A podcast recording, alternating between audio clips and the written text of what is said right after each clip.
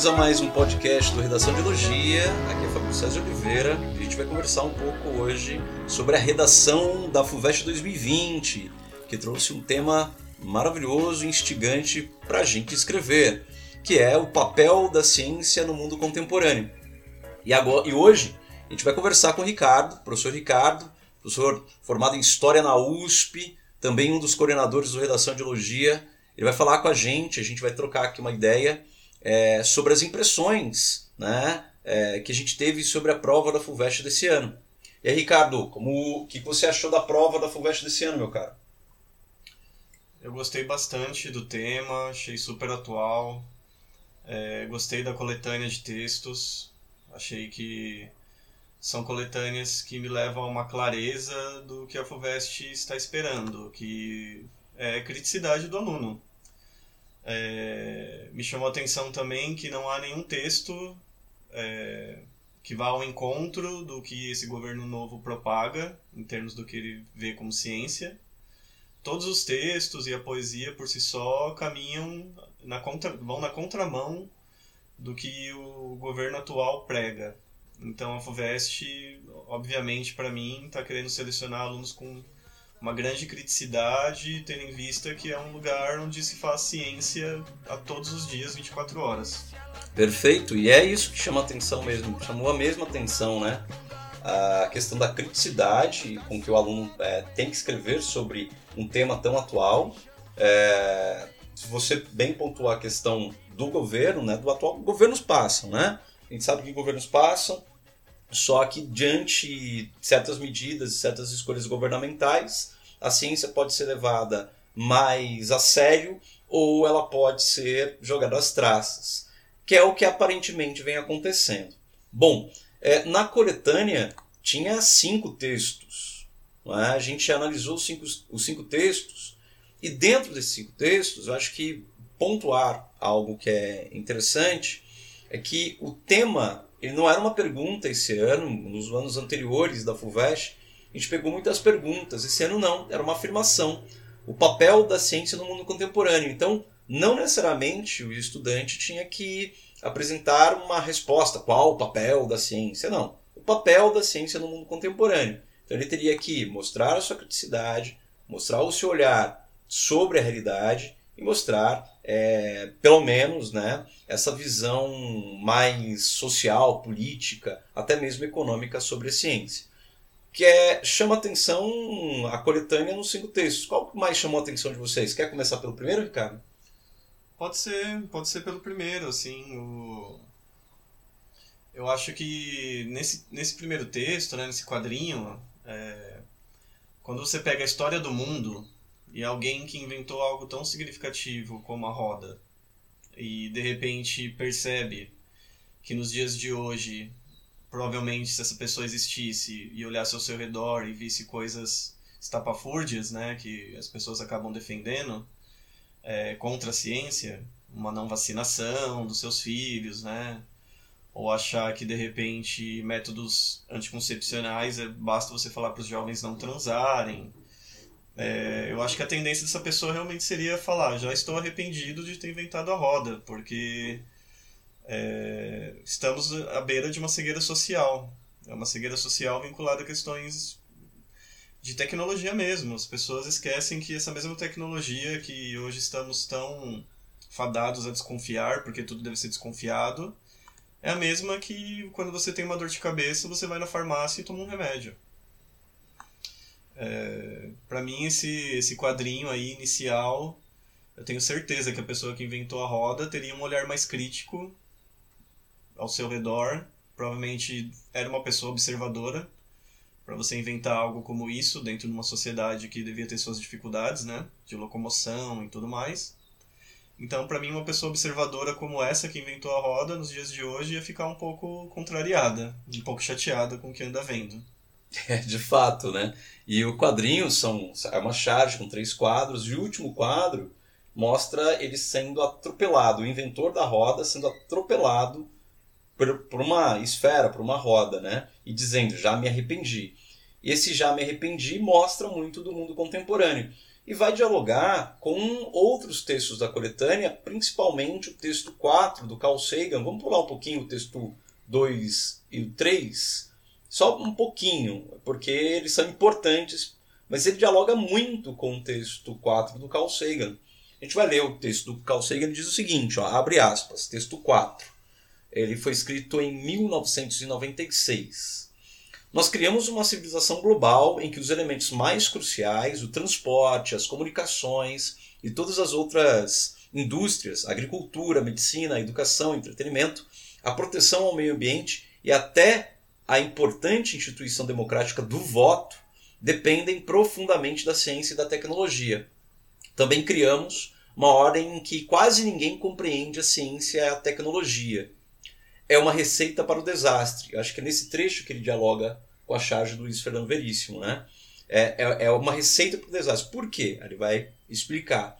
Podemos escapar ilesos por algum tempo, porém, mais cedo ou mais tarde, essa mistura inflamável de ignorância e poder vai explodir na nossa cara. Carl Sagan, um dos grandes cientistas né, do mundo contemporâneo, escreveu isso em 96, já prevendo quase que profeticamente o que estava por vir, o uso da ciência contra a própria civilização. Não é? O que, que você acha disso, Ricardo, desse texto 4? Esse texto 4, quando eu. Assim que eu li a coletânea, foi o que mais me chamou a atenção, porque é, ele é muito impactante, muito, muito atual. Muito atual. Todos os textos são atuais, a poesia. Mas esse teve um impacto em mim é, muito grande, porque essa receita para o desastre é uma receita constitucional. Ela vem do Estado. Ela vem desde o vereador que a gente vota até o presidente. Ela passa por todas as esferas do poder. E, e quando eu penso que todas essas esferas do poder, você pega governos como Crivella no Rio de Janeiro, é, o nosso senhor que está ocupando a cadeira do Ministério da Educação, a maneira como ele olha a cultura. É, a gente vê o nosso presidente falando que livros didáticos tem muita coisa, a gente precisa resumir. Isso tudo me leva a crer que estamos em vias de é, viver uma realidade equivalente à do, do livro Fahrenheit, né? 451, que é uma sociedade que está passando por um momento ditatorial e os governantes, eles acreditam que a saída é queimar os livros, porque os livros dão acesso à tecnologia, né? Dão acesso à ciência, dão acesso às sensibilidades que vão potencializar o seu olhar sobre o mundo. É, parece que estamos caminhando para um, uma distopia desse tipo mesmo. Cada vez mais eu acredito é, e desconfio que é um plano às vezes a gente acha que não, mas falar que tudo isso é um plano é algo um pouco exagerado. Mas não é exagerado, porque dentro da manutenção do poder, enquanto a gente está dormindo, tem pessoas pensando em como preservar esse poder. E é um caminho. Esse é um caminho que eles estão. Essa receita está dando certo. Então parece que a FUVEST, como você apontou como critério, né, a questão da criticidade, é um olhar crítico, não só para as coisas cotidianas, mas olha o que está acontecendo, qual é o papel da ciência no mundo contemporâneo? Então ela está cobrando assim do estudante que vai fazer USP, para assim, olha, você vai para dentro da USP, você vai ser cientista. Você tem que ter um olhar crítico. Você vai ser, é, não é só mercado de trabalho. Ah, eu vou para a universidade para o mercado de trabalho. É também mercado de trabalho, mas você vai para a universidade para se formar cada vez mais cientista. E a USP, pela excelência, ela parece que está dando uma resposta né, a essas implementações do, do, governamentais estão vindo por aí. E uma das principais premissas da universidade, você vai ler né, na concepção da própria USP, eu não conheço das, das outras universidades, é, tá lá que assim preparação para o mercado de trabalho é um dos, únicos, dos últimos tópicos. É, uma das primeiras necessidades é a construção de conhecimento, construção de ciência, né? E ciência passa pelas humanidades, passa pelas ciências biológicas e exatas. Não, a ciência não está só no que o engenheiro produz ou na nova vacina, né? A ciência está em tudo. Em todos os detalhes, né? No celular que a gente está usando, a internet que a gente está usando. Você tem tecnologia, você tem ciência, tem ciência na base de tudo, né? Na eletricidade, na caneta, no caderno, em tudo. Ciência é pra gente. Tem outra questão que você levantou que chamei, chamou, chama bastante atenção, que é a questão histórica do Fahrenheit 451, mas a gente não pode esquecer que livros já foram queimados em praças públicas é, numa história recente na Alemanha, não é? Então, e também a gente não pode esquecer um outro detalhe importante, que a ascensão do nazifascismo se deu para um uso exacerbado da questão científica também, porque a questão da eugenia, a questão da biologia foi fundamental para você montar uma, uma pseudociência chamada é, arianismo, né? ou pelo menos aquilo que eles queriam fazer como a solução final. É? Então, a gente tem aí o uso da ciência é, de forma antiética é? na história.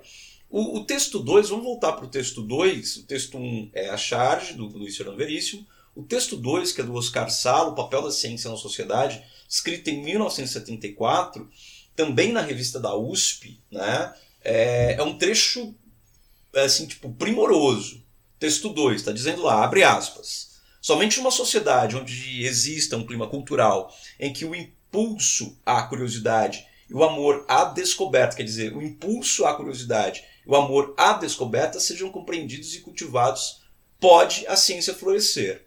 Somente quando a ciência se torna profundamente enraizada como elemento cultural da sociedade é que pode ser mantida e desenvolvida uma tecnologia progressista e inovadora, tornando-se então possível uma associação íntima e vital entre ciência e tecnologia. Essa associação é uma característica da nossa época e certamente essencial para a manutenção de uma civilização com os níveis presentes de população e qualidade de vida. Fecha aspas. Esse texto é também, na verdade, é, ele traz para a gente três informações fundamentais, que é o impulso à curiosidade, é, o amor à descoberta, se cultivados, levam a ciência a, ser, a florescer. E tem aí, se a ciência se tornar profundamente enraizada como elemento cultural da sociedade, por exemplo, incentivar as pessoas à curiosidade, à descoberta de certos aspectos, quais os elementos da água, ou o que está acontecendo com a água, por exemplo.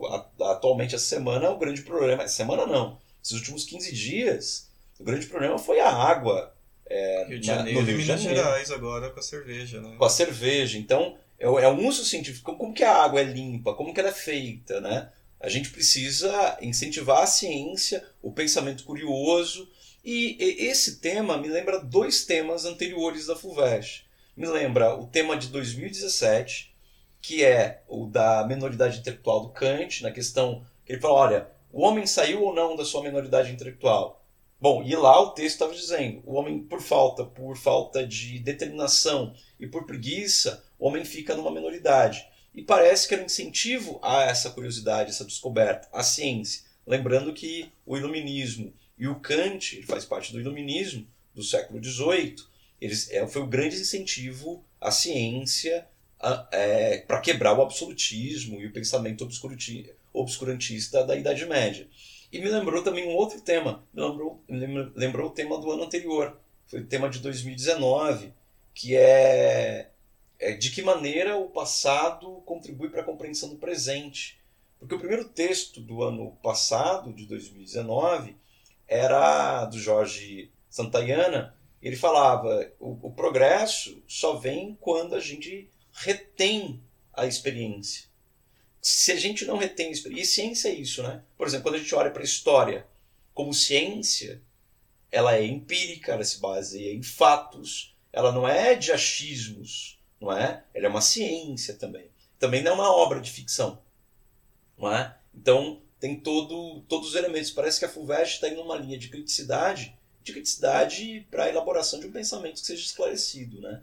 É porque senão ela mesma é impactada, né? Se você começa a criar uma sociedade onde a ciência fica numa penumbra, que é o papel que eu vejo da ciência quando você acessa as redes sociais, por exemplo, pelos comentários, parece que a ciência está o tempo todo numa penumbra.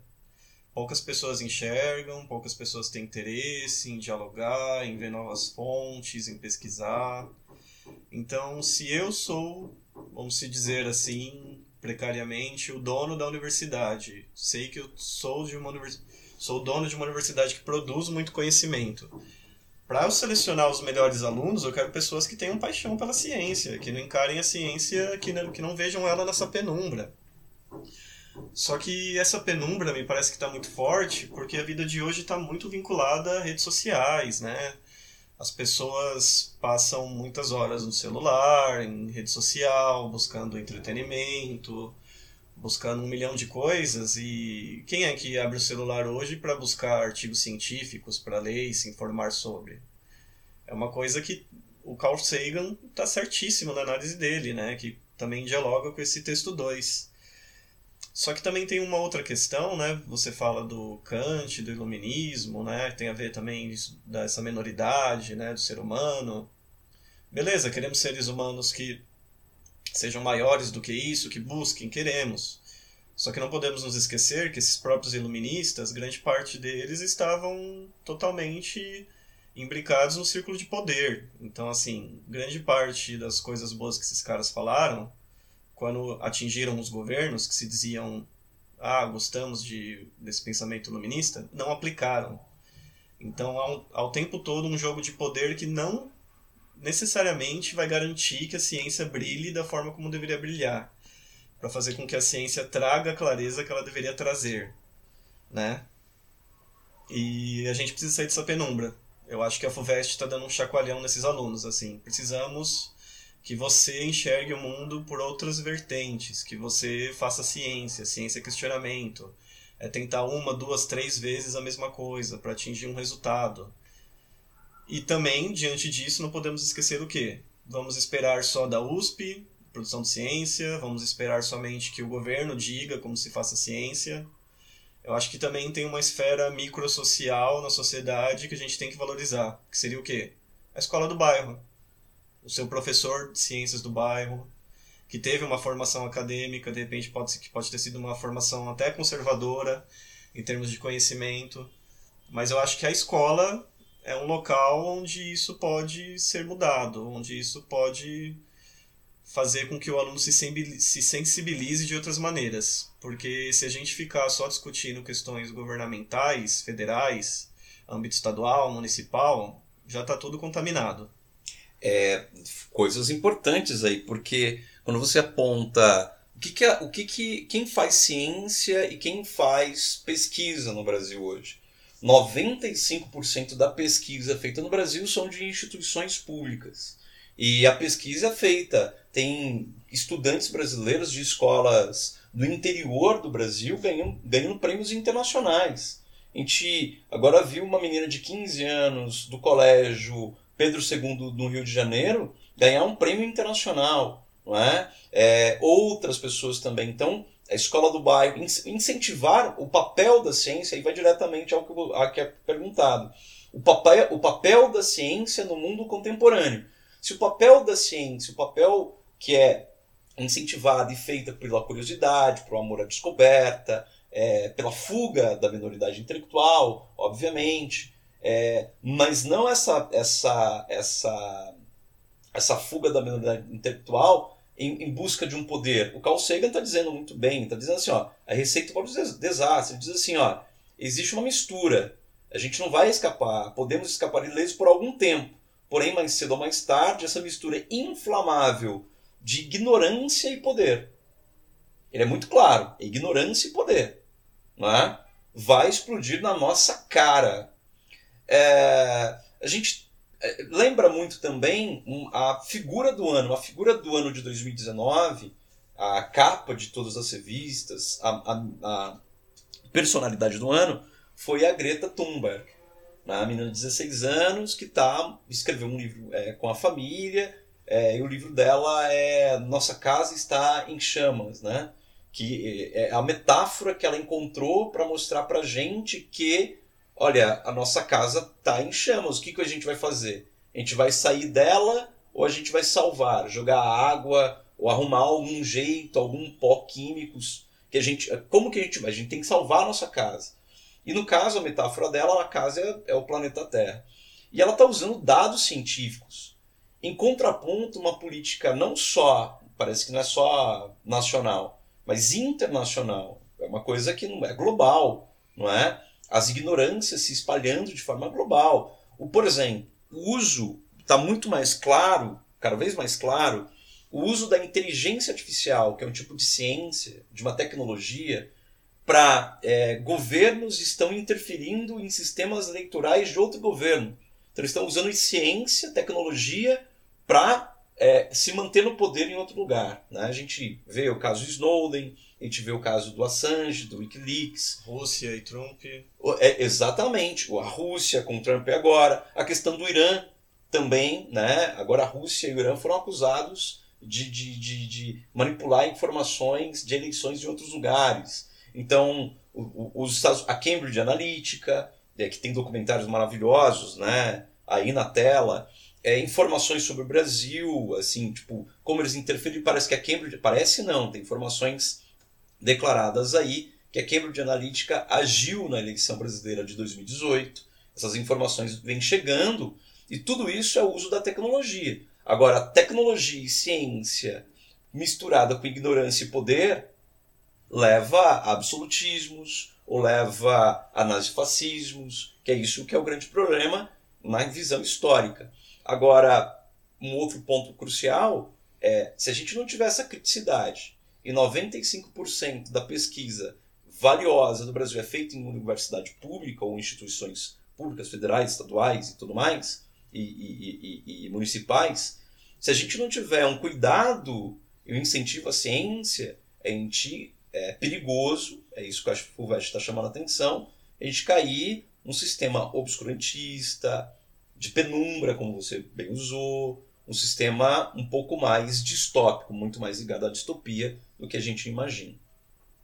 Não, exato. Por isso que eu tenho medo dos, desses governos. Né? Os governos é, existem vários exemplos históricos e atuais de que, que, eles usam isso como uma manutenção de poder e ao mesmo tempo nós aqui que estamos numa esfera vamos dizer da vivendo a coisa pública com todos os seus braços né a gente tem que tentar fazer com que é, a gente tem que tentar criar uma desconexão desconexão nesse sentido. Primeiro claro votando melhor.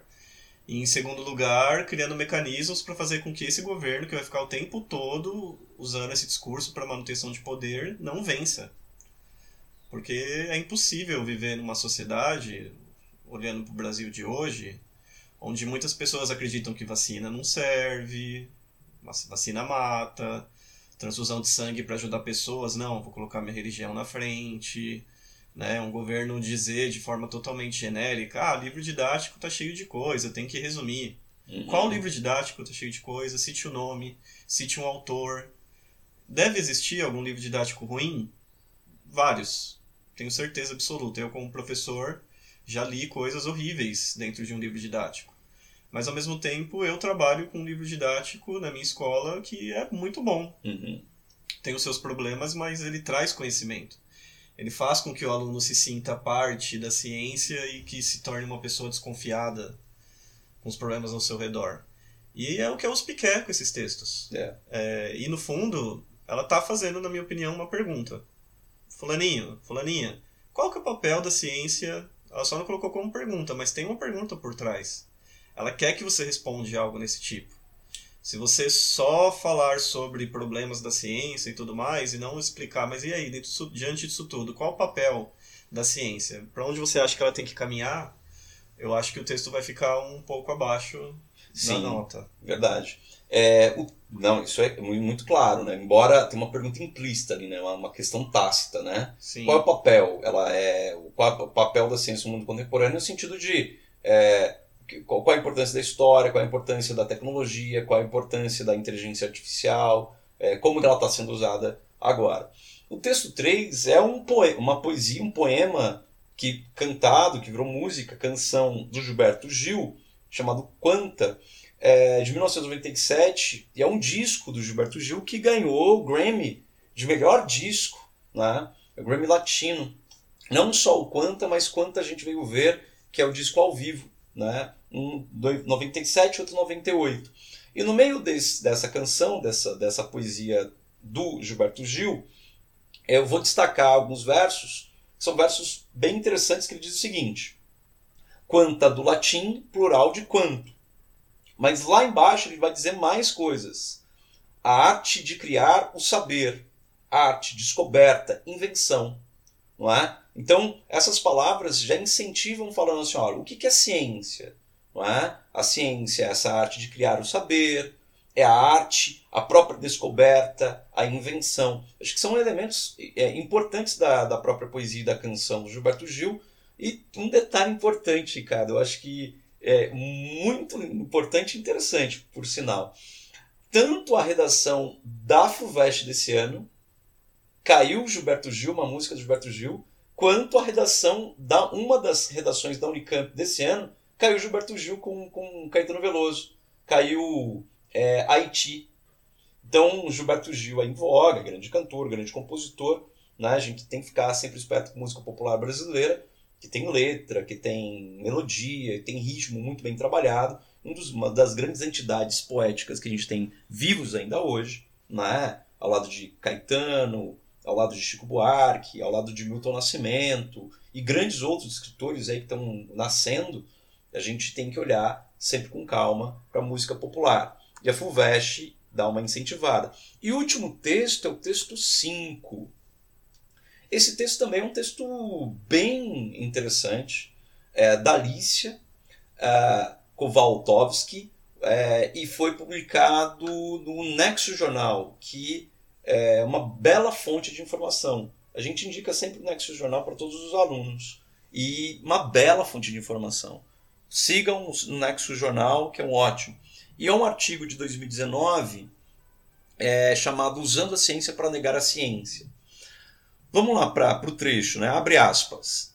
Algo muito estranho está acontecendo no mundo atual. Vivemos melhor que qualquer outra geração anterior.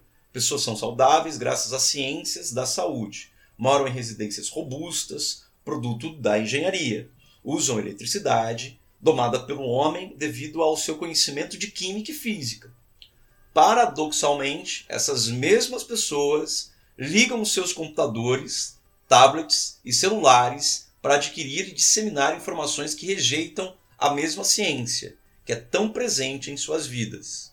Vivemos num mundo em que pessoas usam a ciência para negar a ciência. Fecha aspas. Um texto da Alicia Kowaltowski. Ricardo, isso tem muito a ver do que você estava dizendo agora há pouco. É, você, quantas pessoas usam o celular para fazer pesquisa de artigo científico, fazer, buscar as informações corretas. Porque quando você está de frente para uma fake news, eu acho que isso é legal a gente falar, fake news não quer dizer é, notícia falsa, quer dizer notícia fraudulenta. Ela foi fraudada, ela tem algum mecanismo de verdade, alguma informação verdadeira, só que essa informação ela fica no meio de coisas fraudulentas. Vou dar um exemplo o Donald Trump chegou a afirmar nos Estados Unidos em 2016 que o, o atual presidente da época, o Barack Obama, era o fundador do Estado Islâmico. E apontou o nome dele, Barack Obama. E também apontou que o Barack Obama não tinha nem era estadunidense. O, o presidente dos Estados Unidos na época teve que ir até a mídia mostrar a certidão de nascimento dele, comprovando que ele nasceu nos Estados Unidos.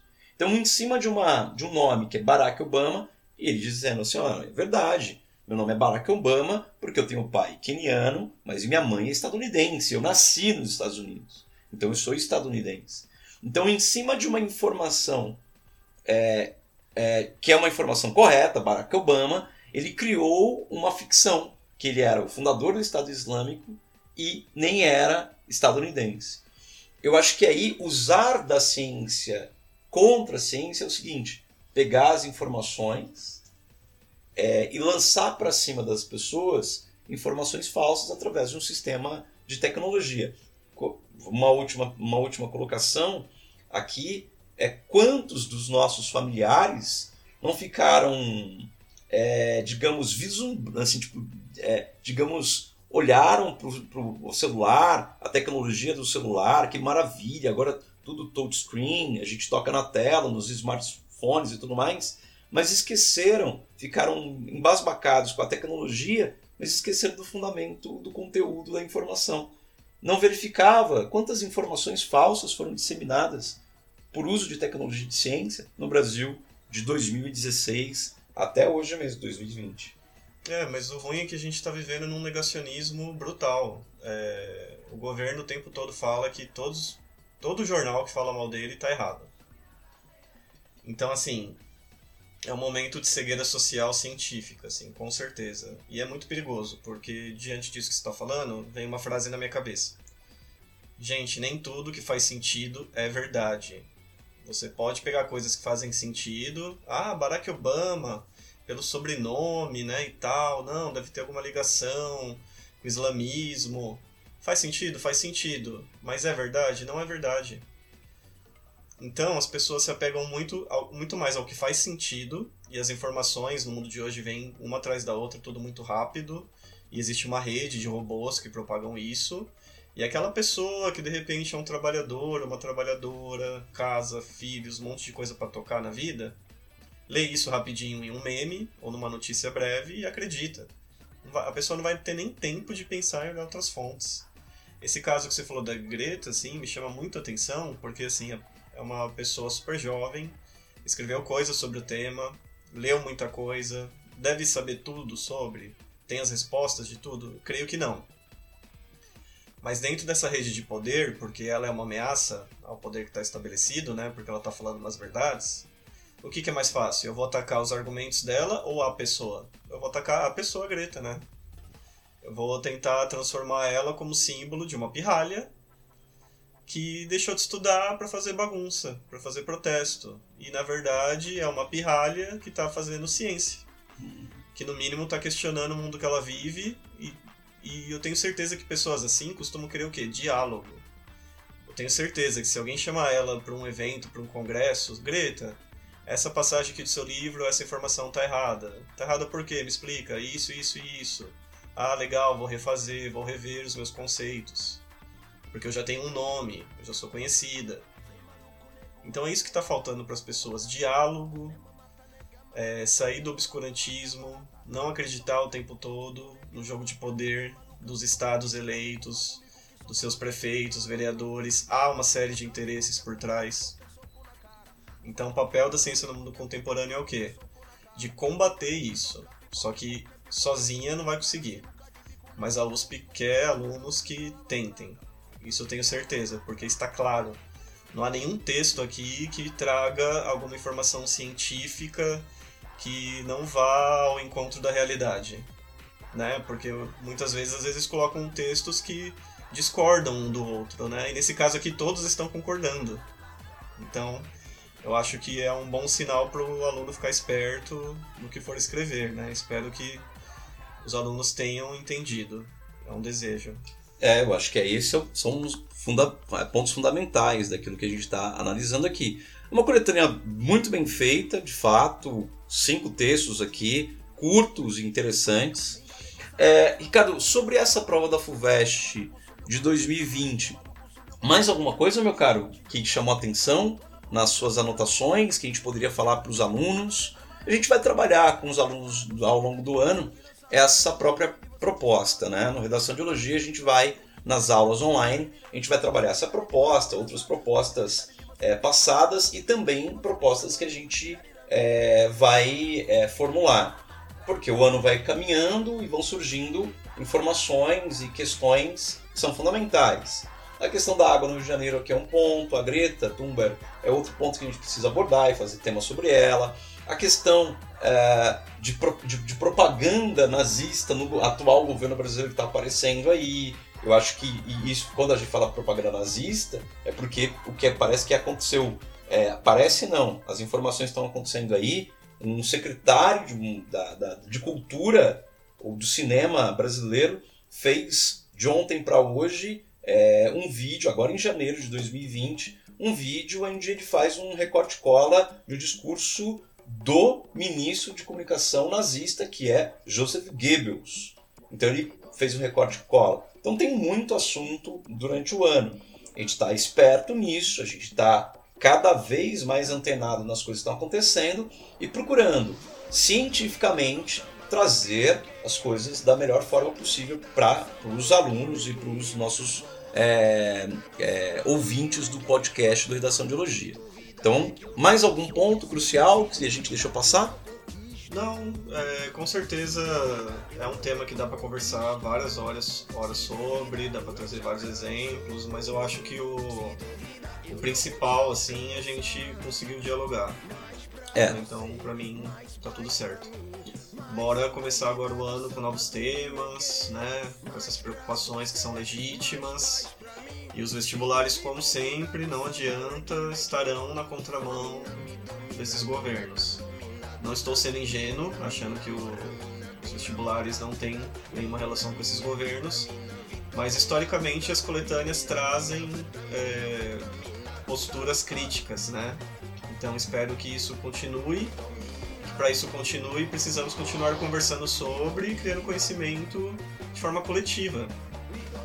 Eu acho que é o que a gente está fazendo aqui. E a FUVEST, o Unicamp, o NESP, são mecanismos de resistência, o ERG, né?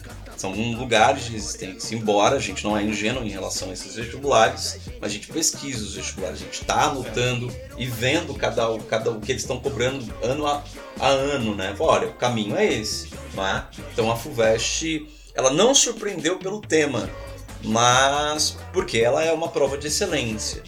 Mas o tema é extremamente pertinente, extremamente atual e muito bem formulado. Então ficamos por aqui com mais esse podcast do Redação de Elogia, esse primeiro podcast de 2020 e vamos ao trabalho. Se quiser mais informações, é só entrar em contato com a gente pelo Facebook do Redação de Elogia ou pelo Instagram do Redação de Elogia. Se você quiser mais informações, arroba ideologia, é só seguir a gente e dar uma, mandar uma mensagem, né, dar uma curtida, mandar uma mensagem no direct ou uma inbox pelo Facebook. Até lá, nos vemos no próximo podcast. Se duvidar. Mais pra você, mais paz pra mim, mais sem dúvida do samba reggae reggae. Mais pra você mais paz pra mim Sem dúvida, dúvida do samba rock reggae Me domina